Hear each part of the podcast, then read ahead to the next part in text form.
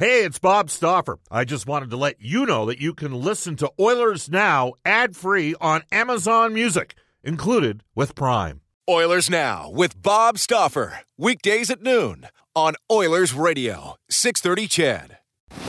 We return to Oilers Now with Bob Stauffer. Brought to you by Digitex. Office supplies at huge savings? Yeah, Digitex does that. Digitex.ca on Oilers Radio, 630 CHED. It's 12:35 in Edmonton. Welcome back, everybody. Bob Stauffer with you on Oilers Now, along with Angie Quinnell. I want to wish Brendan S. Scott a speedy recovery. He's on the DL for a couple days, dealing with something. Ruth's Chris Steakhouse, the greatest steak you've ever had. Edmonton owned and operated, open from Wednesday through Sunday from 5 p.m. until close. Head down to 9990 Jasper Avenue. Tell Brendan, Maggie, and Taylor that and the staff at Ruth's Chris that Oilers Now sent you. Just before we go to John Shannon, I want to get back to the Ashley Fine Flores text line. I'm going to try to splice texts in throughout the course of the show. And I will go back to the opening of the show because there's a lot of you that have chimed in. Hacksaw says, Bob, you can put as much lipstick as you want on this pig, but it won't change the fact that the team didn't show up with the passion that's required. Too bad they couldn't bother to find the passion, half the passion that the fans had. Shame on them from Hacksaw. Again, I'm disappointed for the fans. The players had a chance to do something about it. I still think you have to look at the overall body of the work from the season, the uniqueness of the play-in. I might even argue that it's tougher to play in Canada, too, and there's greater expectations. We'll get into all this as we go to our headliner today for Touchback Safety, a family business taking care of all your family during uncertain times. Training sessions still readily available. We welcome back to the show John Shannon. Hello, John. How you doing? Great, Bob. You? I'm good. You know what? And, I get it. They're, the fans care. They're cheesed off that the Oilers lost to Chicago. I do think that the majority of the fans realize that Chicago, the separation between the teams today is not like it was 30 years ago, where you'd have a 48-point difference between the Edmonton Oilers and the LA Kings. Mm-hmm. This is a completely different, and then factoring in that, you're playing after a 4-month layoff. Yep. And you couldn't have asked for much more compelling opening qualifiers because we did have upsets. You know what I'm saying? We talked about it before they started, that there was a razor's edge difference between most teams. Yes. And in the end, it came down to who was healthier, who could compete better, and at times depth. And if you look across the board between the Oilers and the Blackhawks, I thought that Corey Crawford was better in total than Mike Smith and Koskinen. In the end, the Blackhawk blue line, which had been maligned most of the year, yes. The Blackhawk blue line was better than the Oilers blue line, and even if you suggested Connor and the forwards and the Blackhawk forwards were a wash, if you have a defense that can do what the Blackhawks did on a regular basis through the games, you're going to win that series.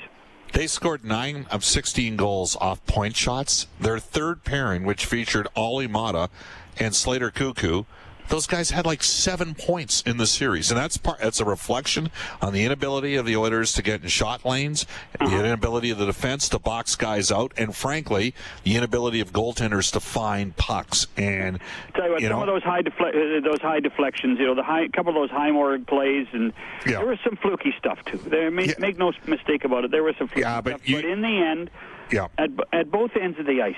Bob, at both ends of the ice, not just in the offensive zone. I thought the Blackhawk defense, I thought we saw Duncan Keith play, because he was healthy at this time of year, some of the best hockey we've seen him play in a couple of years. He's a Hall of Fame defenseman, John, yes, right? He is. He knows the shortcuts. He knows how to cheat properly, and we saw him do that in so many key situations. Ole Maatta, he's a Stanley Cup champion. He has been around and does know, and by the way, played head-to-head against Connor many times in the OHL, understands what McDavid can do. I think that defense was, to me, the biggest difference maker. All right. Calvin DeHaan, 400 games in the NHL. Sure.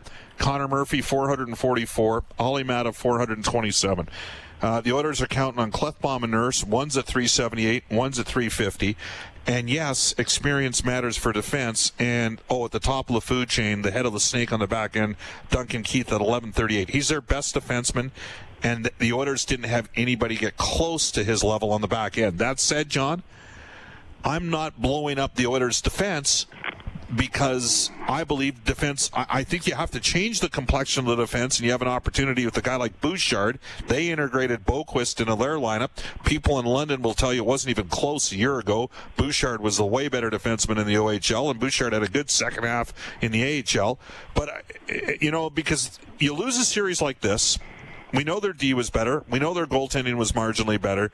And everybody, the immediate reaction is, panic in the streets, we got to blow everything up. I'm not necessarily convinced that needs to happen.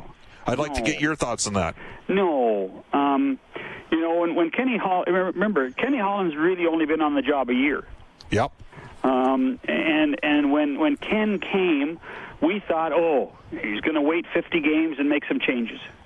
Well, the Oilers, they were able to make some of those changes internally. That Christmas time debacle in Calgary, the 5-1 loss where they finally told Connor and Leon, you're not playing together. And Yamamoto was brought up and was given a chance to play with Dreisaitl, changed the chemistry there. But perhaps their record, by the time the pandemic, the pause started, maybe their record was indicative of a long season.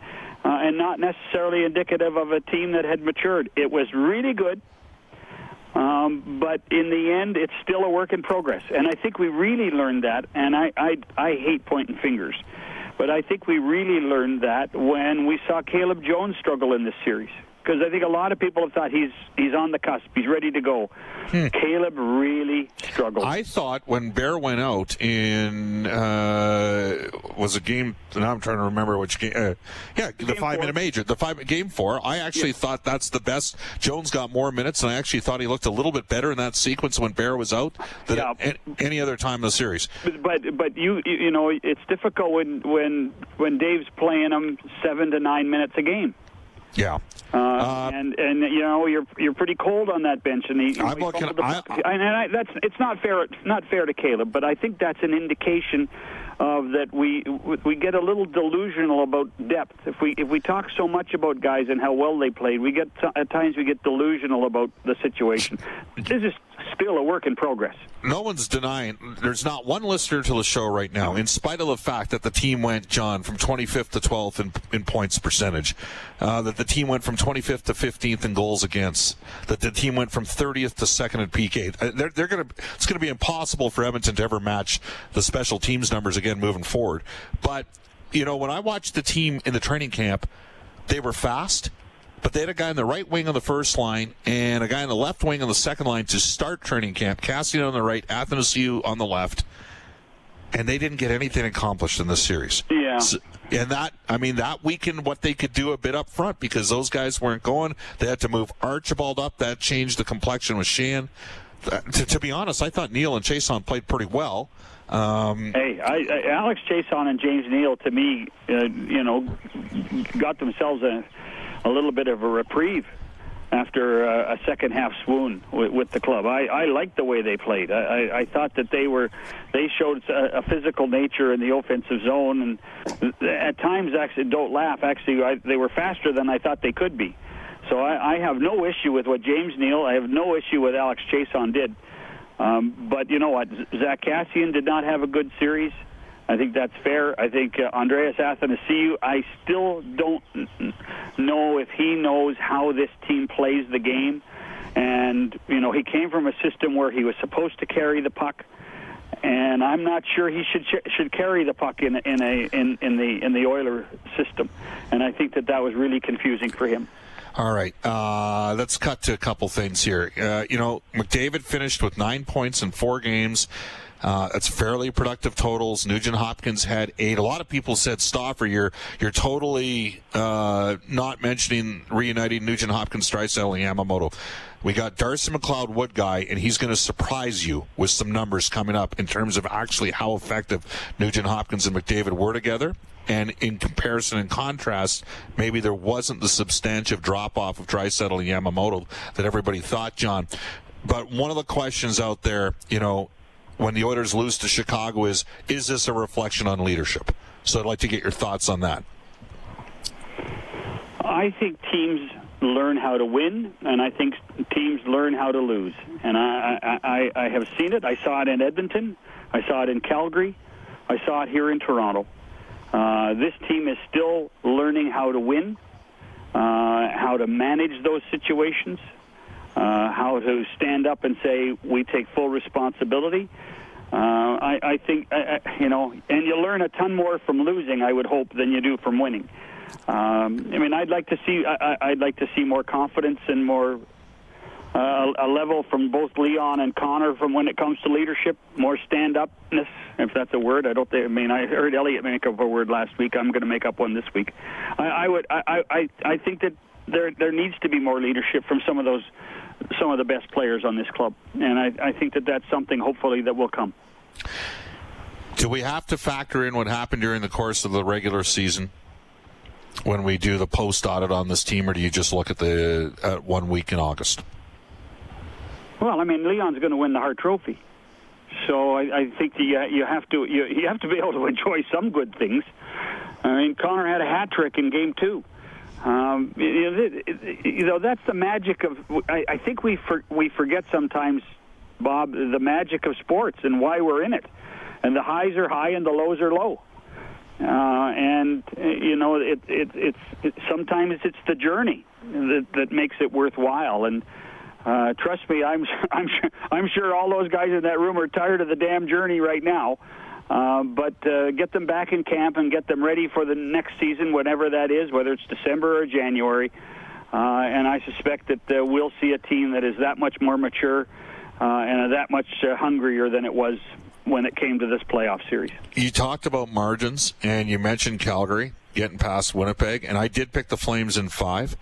Yeah, I picked Winnipeg. Okay, Winnipeg. That's how close it was. And I want to talk about margins, because Winnipeg's power play was horrendous. A year ago, they had Bufflin on the point. In the middle bumper roll was Shifley, and on the offside for one-timers was Line A. Yeah. So they lose Shifley 2 minutes into Game 1. They lose Line A.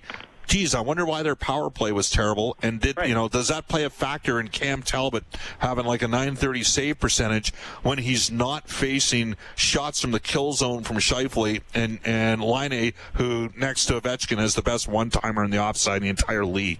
I mean, that shows you the margin. You, in a cap system, you lose players of that ilk, it's almost like, if anybody should be feeling like, if I was a Jets fan, I'd be like, well, we lost 2 of our 3 best forwards. What the hell do you expect? You know what I mean? Well, and let's face it. In many ways, what happened in Winnipeg was a soap opera from the beginning. A soap opera from the beginning, all season long, with the Bufflin stuff. So, I mean, as Paul Maurice said, I think it was after Game 3, he says, you know, this has just been such an up and down season. We're so used to this that we can't even fathom anything worse happening to us, and yet it did.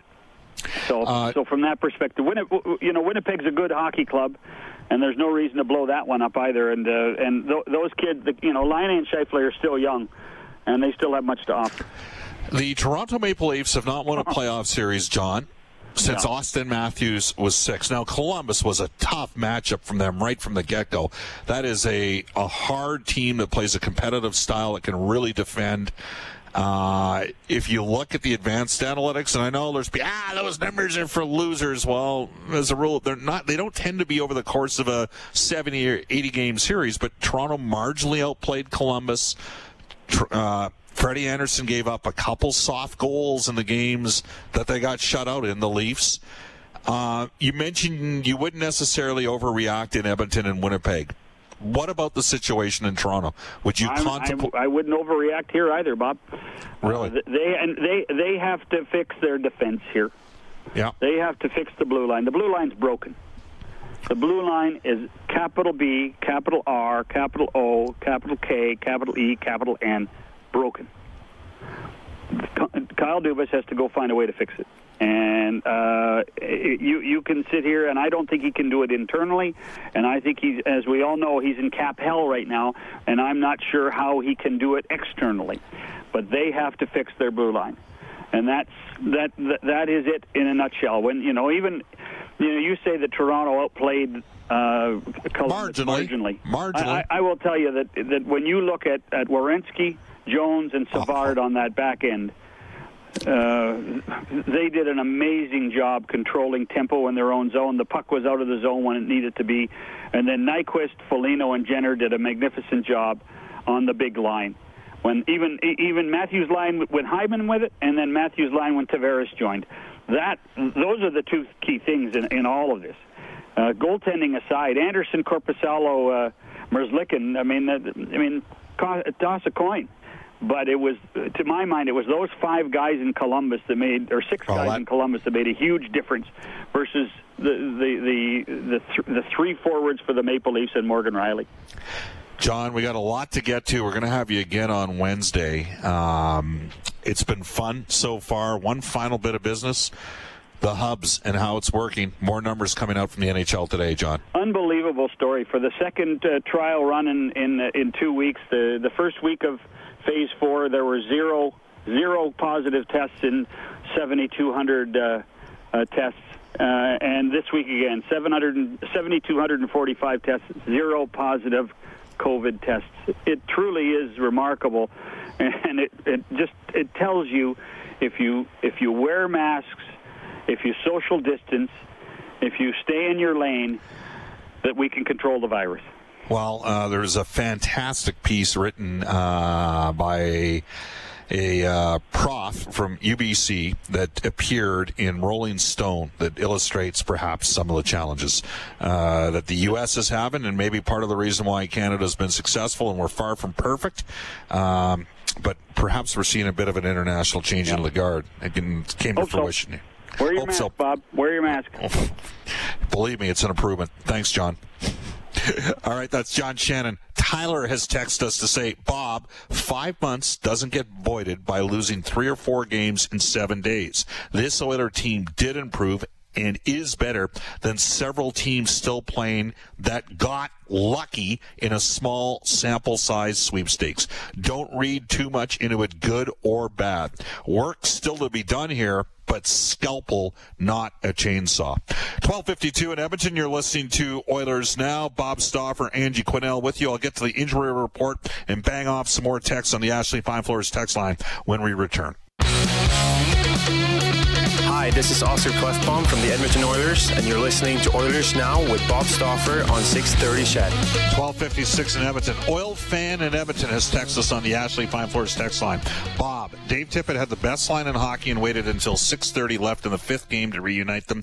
When asked why he did not do this earlier, he said that the team needs more than one line. He implied that McDavid cannot drive his own line. Logical to separate McDavid and Draisaitl in order to have two lines, but illogical not to have RNH reunited with Leon Draisaitl. Two questions that will be consistently asked of coaching during the course of the offseason. Number one will be, Mike Smith starting game number one. Smith came off the bench a year ago in Calgary, performed pretty well. And Koskinen, to most eyes that were at training camp, outplayed Mike Smith. Number two was, 14-5-5. Nugent Hopkins, Draisaitl, and Yamamoto together. And they outscored teams at even strength 5-on-5, 28-8. Those are pretty overwhelming numbers. We're going to get some numbers coming up from Darcy McLeod, a.k.a. Wood Guy, that might perhaps provide at least a different perspective. Again, because if the Oilers win the series, no one's questioning it. But they didn't win the series. They lost the series. People are angry because they care, because they have passion. The one thing that I will say about Nugent Hopkins, Draisaitl, and Yamamoto is they're very effective on short cycles. And come playoff time, you got to create opportunities in tight spaces. This is something that Athens U seems incapable of doing in terms of his ability to read and react out there. And by the way, he's represented by Darren Ferris. And so I'm going to be really intrigued to see what he needs to be qualified at $3 million, and we have a compressed cap. Would Darren Ferris go to Ken Hall and say, sign my guy 1-year deal at $2 million and see where it goes? Could the Oilers do that? Maybe. Not sure that Darren Ferris, who had contentious negotiations with Ken Holland on Athens U and with Josh Anderson with the Columbus Blue Jackets with Jarmo Kaikalainen, not sure that's in Darren Ferris's playbook. Again, you can text us at 780-496-0063 to the Oilers Now Injury Report for James H. Brown Injury Lawyers. When accidents happen, go to jameshbrown.com. Tyler Ennis, Adam Larson, we don't know. We'll find out tomorrow when Ken Holland talks, get an update on those fronts.